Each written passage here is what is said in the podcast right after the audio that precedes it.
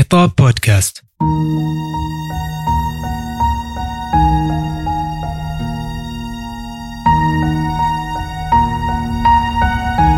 تنسج شهرزاد من وحي خيالها باقة من أروع القصص والحكايات وهي بدورها ستجعل الملك يترقب نهايتها في كل ليلة.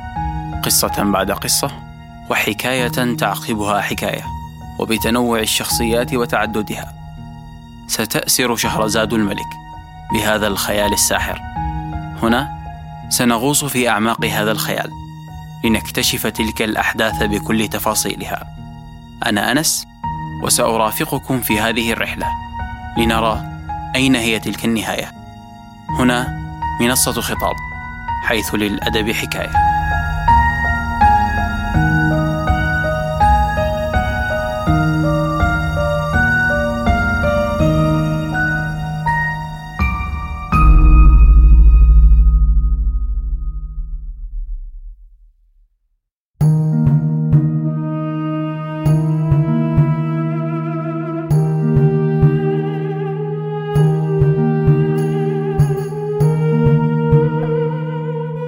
الليلة التالية قالت دينار زاد لأختها. رجاء يا أختاه. إذا لم يكن النوم يغالبك فروي لنا إحدى قصصك الممتعة. فأجابت شهرزاد بكل سرور.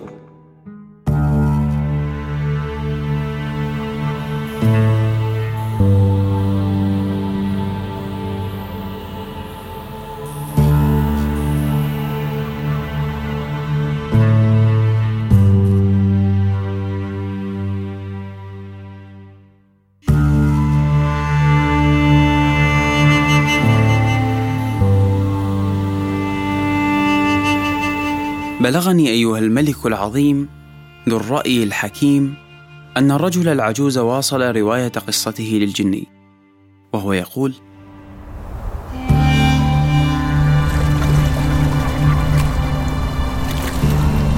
أبحرنا أنا وشقيقاي مدة شهر في البحر المالح حتى وصلنا إلى مدينة ساحلية. دخلنا المدينة وبعنا سلعنا. واشترينا سلعا أخرى لننقلها معنا إلى السفينة. وعند وصولنا إلى شاطئ البحر قابلت سيدة ترتدي ملابس رثة بالية. قبلت يداي وهي تقول سيدي لتسدي إلي خدمة وأعتقد أنني سأتمكن من مكافأتك عليها. أجبتها سأسدي لك الخدمة من دون مكافأة. فقالت سيدي لتتزوجني وتأخذني معك على متن هذه السفينة. أشفقت عليها وهداني ربي إلى الموافقة. فمنحتها ثوبا جميلا وتزوجنا. ثم أخذتها إلى السفينة وأبحرنا ثانية. وقد أحببتها جدا. وبقيت معها ليلا ونهارا متجاهلا شقيقي وفي هذه الأثناء شعر شقيقاي بالغيرة مني. وخططا لقتلي. وفي إحدى الليالي انتظرا حتى نمت بجانب زوجتي ثم حملانا وألقيا بنا في البحر. وعندما استيقظنا تحولت زوجتي إلى شبح وحملتني في البحر حتى وصلت بي إلى إحدى الجزر القصية.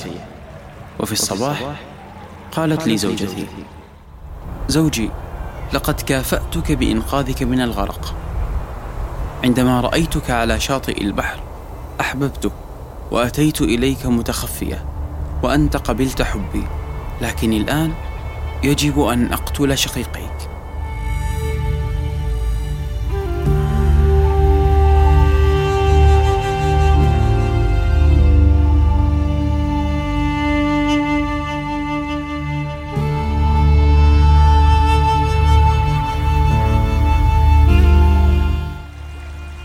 عندما سمعت ما قالت اندهشت وشكرتها على إنقاذ حياتي. أخبرتها بكل ما حدث لنا منذ وفاة أبينا. من البداية إلى النهاية. وعندما سمعت قصتي غضبت غضبا شديدا. وقالت سأطير الآن إلى شقيقيك وأغرق سفينتهما. فقلت لها بالله عليك لا تفعلي. ففي النهاية هما شقيقاي. وفي آخر الأمر تمكنت من تهدئتها وطارت معي وأنزلتني على سطح منزلي. نزلت إلى الطابق السفلي وحفرت الأرض لأخرج المال الذي دفنته. ثم خرجت ملقيا التحية على الناس في السوق وفتحت متجري من جديد.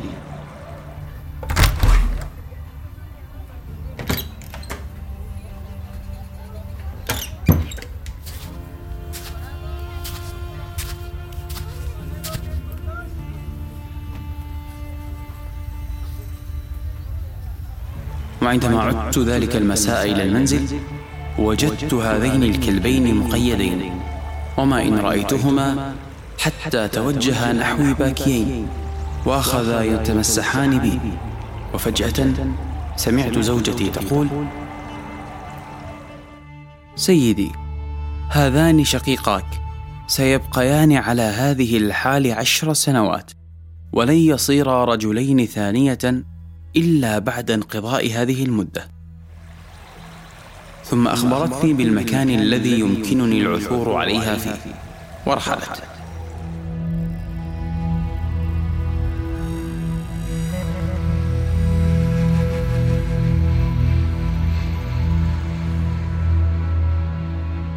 مرت السنوات العشر.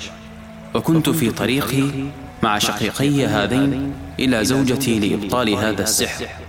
عندما التقيت بهذا الرجل هنا وعندما سألته عن قصتي أخبرني أنك ستقتله. ووعدته ألا أتركه حتى أعلم ما سيحدث بينكما. هذه هي قصتي. أليست مثيرة للدهشة؟ رد الجني. والله إنها لقصة غريبة ومدهشة. وكما وعدت سأعتق هذا الرجل الآن. ثم أطلق الجني سراح الرجل ورحل. شكر التاجر الرجل العجوز الذي هنأه بدوره على استرداد حريته. وعاد الرجل إلى منزله وأسرته وعاش معهم سنوات عديدة حتى يوم مماته.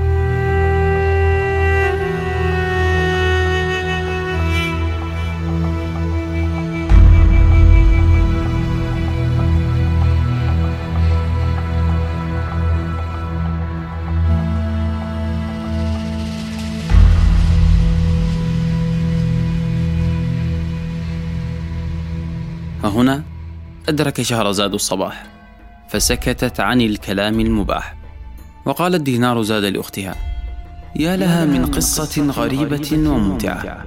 فردت شهرزاد ليلة غد سأروي لكما قصة الصياد وهي أكثر إثارة.